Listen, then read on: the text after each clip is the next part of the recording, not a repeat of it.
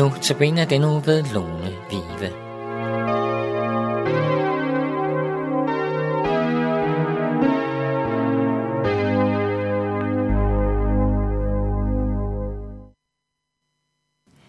Dagens andagt handler om engle. I denne tid ser vi juleengle overalt. Søde pige- eller kvindeansigter og de to kroppe i vejene florlette gevanter og med gennemsigtige vinger. Eller engle, der nærmest ser feagtige ud som Peter Pan, englene der. De er afbildet på den fint dekorerede kagedåse med julesmok her. De er med i Georg Jensens julerod med engle, som hænger i guld eller sølv i udstillingsvinduet. De ses i ugens reklamer fra Netto og Føtex. De ses uden på CD'erne med julesange. Eller på gavepapiret, vi pakker ind i. På friværkerne, vi sætter bag på kuverten, som vi sender julekortet i. Hvis du protesterer og mener, at du ser flere nisser end engle, så må jeg nok give dig ret i det. Men der er trods alt masser af englebilleder og englefigurer alle vegne også i denne her søde juletid. Men hvad symboliserer juleenglene, som vi omgiver os med egentlig? Det kan være englene, som hyrderne så, da de så det lille Jesusbarn i Bethlehem. Men mest af alt fornemmer jeg, at det er gået hen og blevet en tradition. Med til julen hyder søde kager, søde sange og søde engle. Men hvordan er det lige, at det er med Guds engle? Ja, de beskrives i Bibelen som både mange i antal og mægtige i styrke. Hvordan de ser ud, ved de fleste af os ikke, fordi de er usynlige. Men der er mennesker, der har set engle i et kort glimt, og de beskriver, at englen strålede eller skinnede som lys. Det er i hvert fald, hvad jeg har hørt i to tilfælde.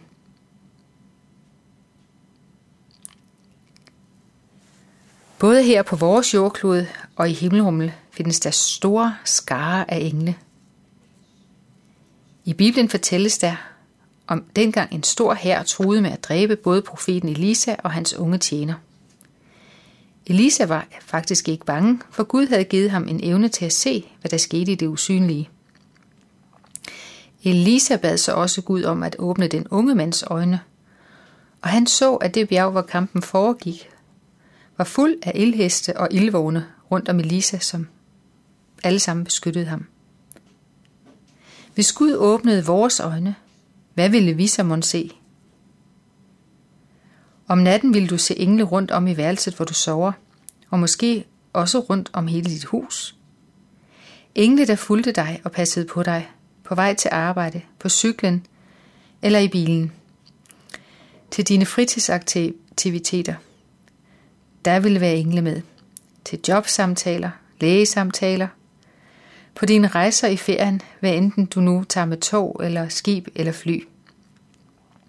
På dates. I samvær med venner. Alle vegne vil du se Guds engle assistere dig, for Gud har sat englene til at tjene de mennesker, der tror på Jesus.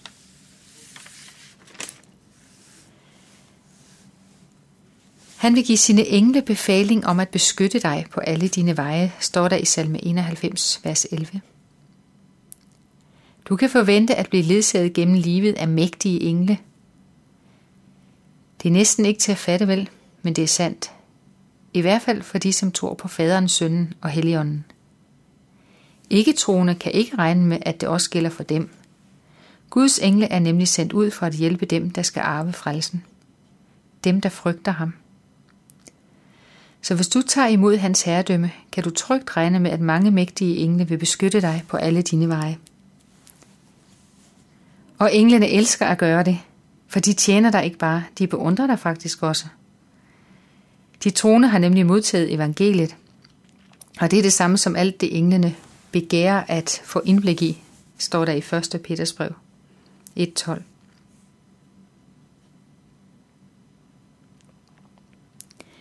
Guds ånd bor i dig. Det gør han ikke i englene. For de kan ikke gå fortabt, så ånden behøver ikke at vejlede dem i, hvem Jesus er og vejen til frelse.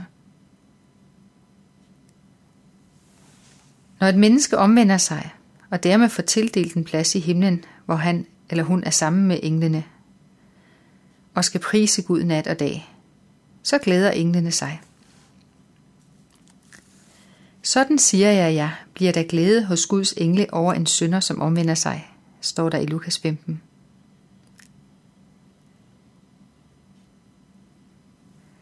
Når du dør og krydser mållinjen ind til evigheden, vil de tiljuble dig. De samme mægtige engle, som bevæger sig rundt om Guds trone, falder ned på deres ansigt foran tronen og tilbeder Gud.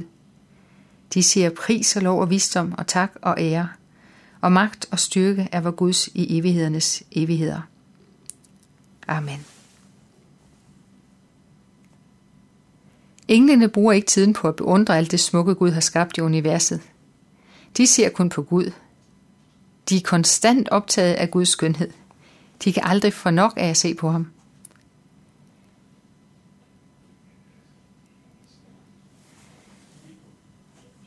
Vi mennesker kan ikke se englene, og vi får heller ikke noget ud af det, hvis vi vil forsøge at tale med englene. De lytter nemlig ikke. Deres øre er kun åben for Guds ord. Kun én lyd fanger englenes opmærksomhed. Lyden af Guds stemme. De ved, at han er herre over alle ting, og de priser ham. Men udover at prise Gud, bliver englene altså sendt ud af Gud for at tjene os, der tror på ham. I profeten Daniel står fortællingen om kongen Nebuchadnezzar. Kong Nebuchadnezzar havde befalet, at de tre unge mænd, Shadrach, Meshach og Abednego, skulle kastes i en stor ovn, fordi de tilbad Gud Herren og ikke ville tilbede kongen. Kong Nebuchadnezzar havde befalet, at ovnen skulle varmes op til syv gange den normale varme, og at de derefter skulle kastes ind i ovnen. Kongen stod og så ind i ovnen og forventede, at han hurtigt puff, ville se dem puff, forsvinde i den blå luft brændt op i løbet af kort tid. I stedet så han nu fire mand gå frit omkring inde i ilden i den store ovn. Fuldstændig uskatte. I Daniels bog kapitel 3, vers 25 står der, Kongen sagde så, Jamen jeg ser fire mænd gå omkring i ilden. De har ikke lidt nogen skade, og de, den fjerde ser ud som en gudsøn. En engel var kommet for at tjene Guds trofaste tilbeder.